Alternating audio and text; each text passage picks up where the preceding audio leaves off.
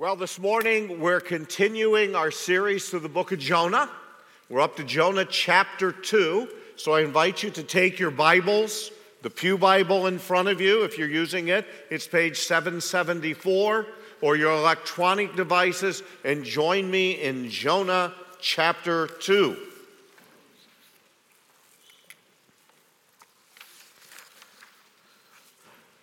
When we left off last week, we left off with Jonah being swallowed by a great fish. And so that's where we're going to pick up this morning is we are going to find in Jonah chapter 2 Jonah's prayer. And his prayer, as far as I know, he's the only man that has prayed from the belly of a fish to God. So follow along chapter 2, beginning with verse 1. Then Jonah prayed to the Lord his God from the belly of the fish, saying, I called out to the Lord out of my distress, and he answered me. Out of the belly of Sheol I cried, and you heard my voice. For you cast me into the deep, into the heart of the seas, and the flood surrounded me. All your waves and your billows passed over me. Then I said, I am driven away from your sight, yet I shall again look upon your holy temple. The waters closed in over me to take my life. The deep surrounded me. Weeds were wrapped around my head at the roots of the mountains. I went down to the land whose bars closed upon me forever. Yet you brought up my life from the pit, O Lord my God. When my life was fainting away, I remembered the Lord, and my prayer came to you into your holy temple. Those who pay regard to vain idols forsake their hope of steadfast love. But I, with the voice of thanksgiving, will sacrifice to you what I have vowed I will pay. Salvation belongs to the Lord. And the Lord spoke to the fish, and it vomited Jonah out upon the dry land. May God bless the reading of his word uh, to us. There was a famous paratrooper who was speaking to a group of young recruits. When he had finished his prepared talk, he asked if there were any questions. And one of the young men raised his hand and asked this question What made you decide to make your first jump? The paratrooper's answer was quick and to the point. I was in an airplane at 20,000 feet with three dead engines. What's it take to make you do something? Specifically, what's it take to make you pray? To make you call out to God? Jonah is in the belly of the fish. The average depth of the sea is about 12,000 feet. So, somewhere between the surface and 12,000 feet deep Jonah decides to call upon the Lord. Now, I am not going to spend time this morning talking much about is this a real story or not. There are those who have rejected this as being a real story because they just don't want to accept the, that a great fish could swallow a man. Well, let me remind you of two basic facts. Number one, Jesus believed this was a true story. In Matthew chapter 12, in verse 40, he says, As Jonah was in the belly of the fish for three days. So if Jesus believed it was a true story, that's good enough for me. Right.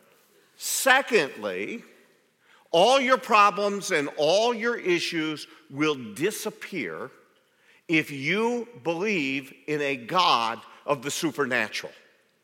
If you believe in a God who created the world, it's not such a big thing to believe that God could prepare a fish big enough to swallow an individual. And so this morning, we are going to deal with Jonah praying to the Lord from the belly of the well. The first thing I want you to see is that Jonah is in distress. He is in distress. In verse 2, he said, I called out to the Lord out of my distress. The writer of Proverbs has said, The way of the transgressor is hard. You know, we saw last week that Jonah is running away from God. Jonah is refusing to do what he knows very clearly that God wants him to do. And, dear Christian friend, let me say this to us, to all of us this morning. When we know that God wants us to do something, and when we say, I'm not going to do it, don't expect your life to be easy. Don't expect everything to go your way. When you are rebelling and fighting against God, hardness is going to come into your life. Not because God is mean, not because God is trying to punish you. God knows what is best for you, and He loves you too much to just let you disobey. Yeah. Parents, if you love your children, you will discipline your children. A lack of discipline on the part of parents is really a sign that you don't really love your children or you wouldn't let them get away with that uh, disobedience to you. God is not going to let his prophet just say, I'm not going to obey you. So Jonah finds his life in distress.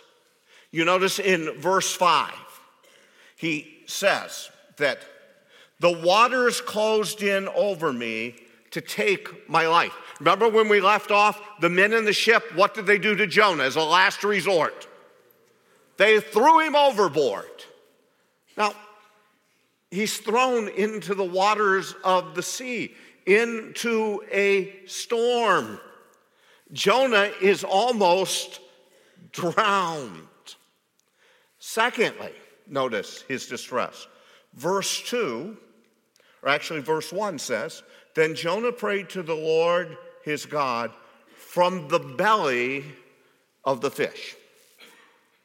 You ever thought what it would be like in the belly of a fish? Think about what it would smell like seaweed, rotting food, salty, stale water. Think about what it would feel like. Slimy? Do you like touching slimy stuff? They have slimy all around you, slippery, wet, and warm. Uh, just the situation you like to be in, right? What does it look like in there? Think about there's no light in there. You know, it's not like in the fairy tales where you're going to have a light with you and you're looking around inside the belly of the fish. It is going to be completely dark. And so imagine what you're going to feel when you reach out and touch things in the, the, the dark and you're trying to, to find your, your footing inside the belly of this great fish. What would you be hearing? gurgling, digestive noises all around you.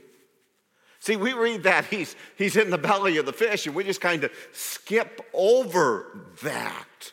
Uh, I, I, would, I would say if we tried to recreate in our auditorium this morning this feeling, this look, that all of you would just leave. I'm not going in there. Jonah didn't choose to go in there either. It's in the belly of the fish. He feels abandoned. Look at, um, look at verse 4. He said, I am driven away from your sight. It feels like God can't even see him where he is. He feels like he's in jail. Down in verse 6, I went down to the land whose bars closed upon me forever. he feels like he's going to die, and initially he did wish to die. Look at that in verse 7. When my life was fainting away. See, what do you think Jonah expected when the sailors threw him overboard? He figured he was going to drown. That's what he expected. And now he finds himself in the belly of a fish, and he probably wishes he had drowned rather than being where he is. You know, when you're running away from God, when you're disobedient to Him, you're going to find yourself in circumstances that are less than ideal. And you're going to find yourself in places where you wish you were not. Jonah is in distress. Secondly, in the passage, I want us to see that Jonah calls out to the Lord. Jonah calls out to the Lord. Now, we have to ask ourselves a question when we come to chapter 2 and as we work our way through it and we see Jonah crying out to the Lord. Does Jonah really repent? Does Jonah really get his heart right with God here in chapter 2? Now, there's there's two different opinions as we, we look and study this passage. On the one hand, there will be people say, well, read the language and read what it, what it says that he's crying out to the Lord, that he'll be in the temple again. Think of all of that. Yes, Jonah really repents. But then there are others that look at it and you look at the book of Jonah as a whole, and when you come to chapter 4, you'll find that Jonah's upset with God because Jonah's heart still has not changed. He still hates the Assyrians and he wishes they would all be wiped out. So, does he really repent or not? Now, may I suggest to you this? I've looked at this and I've wrestled with this throughout this, this week and trying to understand, you know, what do I think? You know, did he really repent or not? I think that Jonah repents of his disobedience to the Lord's command, of not doing what the Lord told him to do. He repents of that. We see that in his actions, which we'll cover next week, when he goes to the city of Nineveh and he preaches to them. So, outside, Jonah is saying, Okay, Lord, I'm sorry I didn't go where you told me to go. You know, a ride in the belly of the fish will help you come to that conclusion. I, I wish I had just done what you told me to do and had gone there. So, for his disobedience to the command of the Lord, I think he repents. But I also think nothing has changed in the heart of Jonah. And Jonah has not understood the heart of God. Now, we all want Jonah to be someone who's back in right relationship with the Lord. That's what we expect of prophets, isn't it? We would expect a prophet to have a heart for God. And so we're going to look throughout the book for all kinds of evidence that he is in right relationship with God. But this book is going to end without any assurance of that whatsoever. Remember, we said Jonah is not the hero of this book, he is the villain of this. And we desperately want Jonah to repent. So, what's going on here? I think that what we're seeing is the grace of God being shown to Jonah. We need to remember our God is a God of love and a God of grace. And God showed love and grace to the sailors so that when they threw Jonah overboard, what happened to the sea? The storm ceased it went away. God showed grace and love to the sailors. God is going to show love and grace to the people of Nineveh.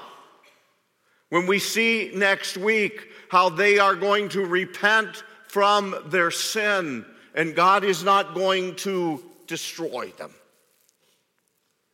And so we also see that God shows love and grace to his prophet.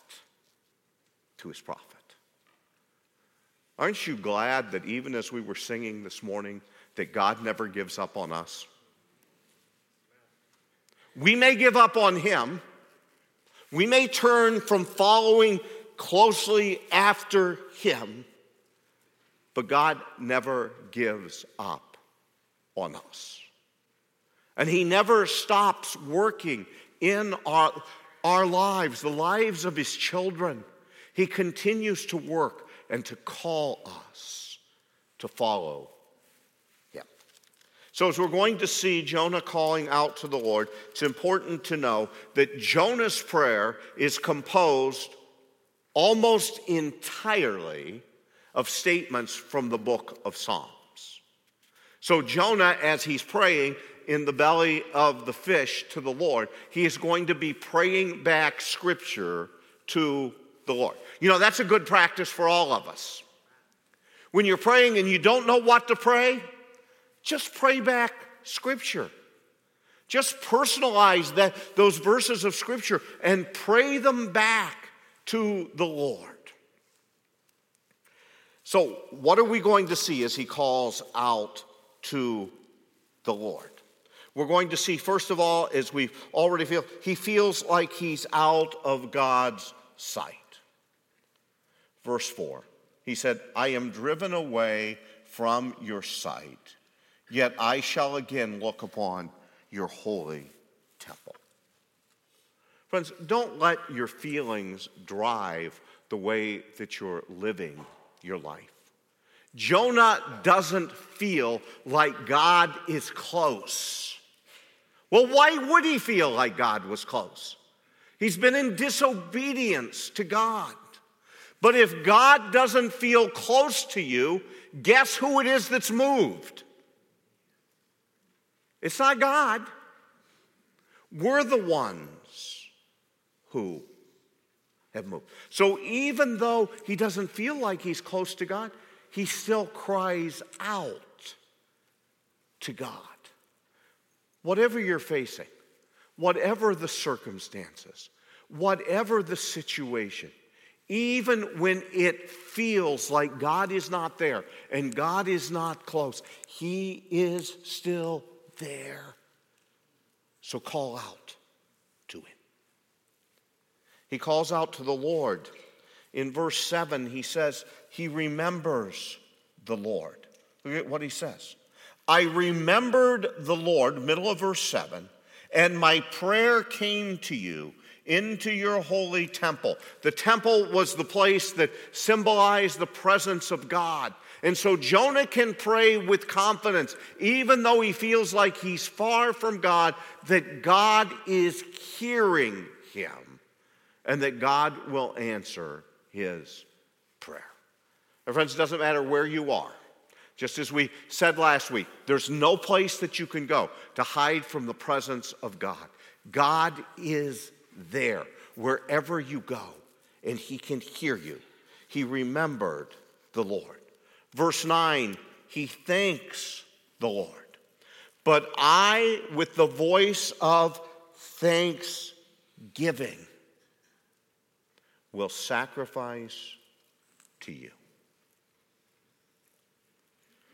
You know, Jonah can look even at his situation in the belly of the fish and find something to thank God for. No matter what your circumstances are this morning, no matter what you're going through, you have something to thank God for. The very air that fills our, our lungs is a gift from God. Every good and perfect gift, where does it come from? It comes from God. So, whatever good there is in your life, and you might say, well, what, what's good in Jonah's life at this point in time? You talked about the circumstances there. So, what good can there be there in his life? Is Jonah still alive? Does God still have a plan for him? So, even in those circumstances, Jonah can find something to thank the Lord for.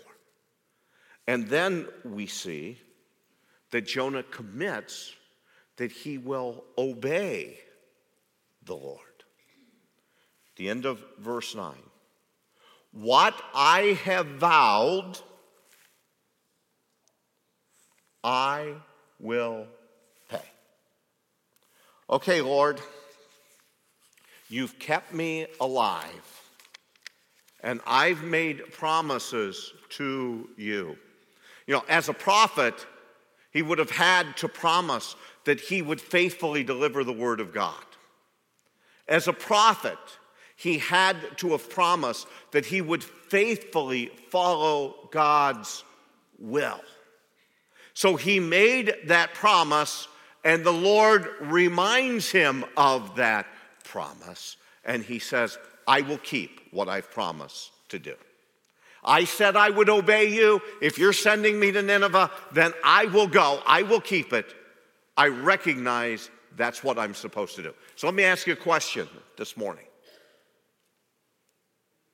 What have you promised to the Lord that you're not keeping? Have you promised God certain things and then not followed through on those things that you've promised to Him? Maybe God's speaking to you this morning and said, Hey, you said you would obey me and do what I lead you to do, but why aren't you doing this? Maybe as a, a, believer in Christ, you made a promise that you would follow the Lord, but you've never been baptized. And you know God wants you to be baptized, and you made that promise hey, the next time we have a baptism, I, I, I'm going to do it, but you didn't follow through on it. God wants you to follow through on the promise you've made. Maybe you're here and you made a promise God, I'm going to trust you with my finances. I am going to give faithfully and regularly to you this amount that you have laid on my heart that I should give to you, but you've never followed through on it. Maybe you made a promise that, you know, I, I have this neighbor, I have this friend, I have this family member that I need to share the gospel with. And Lord, I promise you the next time I'm with them, I'm going to look for that opportunity and I'm going to tell them about you. But you haven't followed through on that. Maybe there's a, a sin in your life, and, and we're all pretty good at this. We sin, and thankfully, we know that if we sin, as Christians that if we confess our sins, He's faithful and just to forgive us our sins and to cleanse us from all unrighteousness. So we sin, we remember that verse, and we confess to the Lord. And then a little time passes, and what do we end up doing as human beings? Committing the same sin again. And so, what, how do we handle that? Well, we're a little embarrassed because we promised the Lord that if He would forgive us, we wouldn't do it again. So, Lord, I really mean it this time. If you forgive me, I'll never commit this sin again. And we claim His forgiveness. And as soon as we've said that, we've fallen right into the devil's trap. Because you know what's going to happen? Eventually, we're going to be tempted and we're going to fall into the sin again. And now we're even more embarrassed to go to the Lord, right? That's why the Lord has to sometimes put his people into the belly of a fish to get their attention to say, hey, uh, I haven't forgotten what you promised to me. And you need to follow through. And for us today, uh, we have the power of the Spirit of God living inside us to give us victory over it.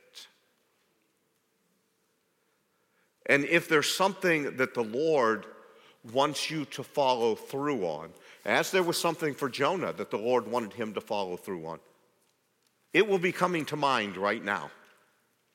You'll know the Lord's speaking to you about, hey, you've promised to do this. Now you need to carry out what you have promised. And you need to make a fresh commitment this morning that you will obey the Lord. Now, the Lord will forgive you for all your failures. The Lord will forgive you of the times that you haven't followed through.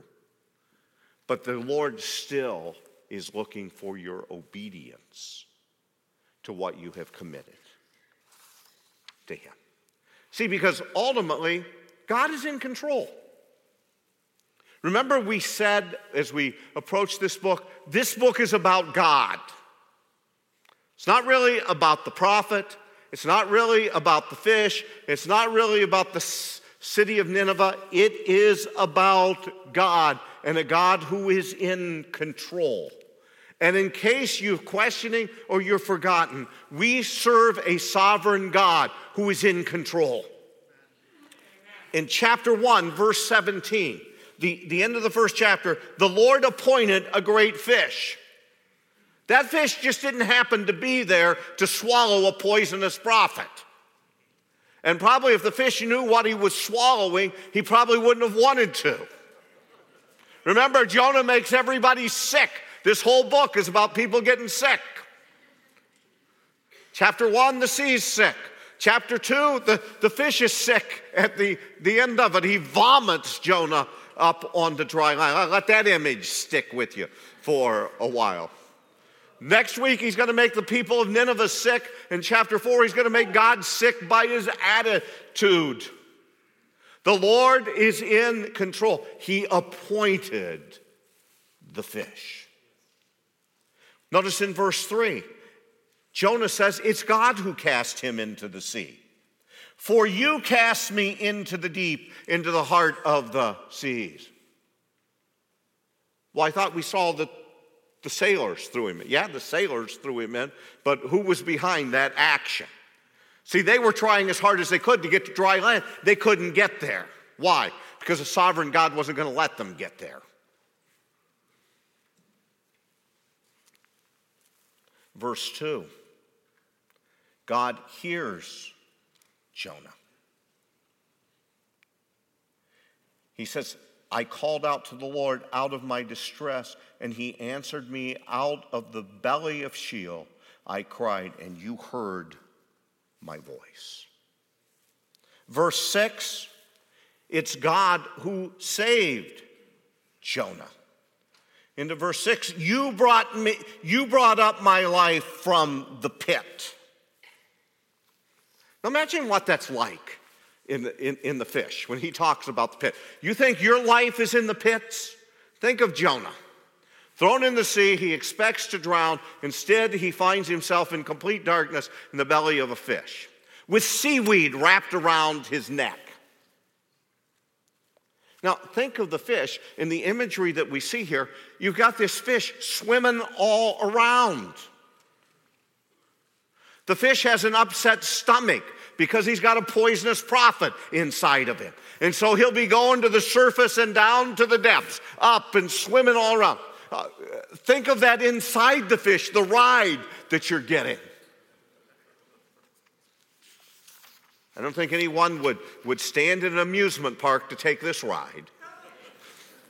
But it probably had more ups and downs than the greatest roller coaster that has been invented to this time. And yet, he saves Jonah. And then notice at the very end of the passage, in verse 9, notice what Jonah says. But with the voice of thanksgiving, will, but I, with the voice of thanksgiving, will sacrifice to you what I have vowed I will pay. Salvation belongs to the Lord. Say that with me. Salvation belongs to the Lord. God is the giver of salvation. Now, there's a double meaning here in that word, in that statement. Salvation belongs to the Lord. The word used for salvation means deliverance. And for Jonah, that deliverance is going to be what? God's going to get him out of the belly of the well. He's going to have one last ride as the fish spits him out and projects him out. Projectile vomiting is what you're going to see here. The fish spits him out into dry land. hey, I, am not creating this. This is from the scripture. This is what the Bible says has happened there. Jonah the prophet is delivered so he can do what he promised God he would do. And friends, when God delivers you from your trouble, don't forget that he delivered you so you would obey him in what you promised him to do. But there's a bigger picture here. Salvation belongs to the Lord because Jonah is going to take the message of salvation to the city of Nineveh that there is only one true God and you must put your faith and trust in Him and not in all your gods. And this morning I proclaim to you there is only one way of salvation through the Lord Jesus Christ, and there is no other way of salvation. He is the way, the truth, and the life, and no one's coming to the Father but by him because salvation doesn't belong to us, it belongs to God. And the creator of the world and the creator of man set the rules as to how man could be saved. And thankfully he did, because if he had made it based on our works, none of us would make it. Salvation is the Lord.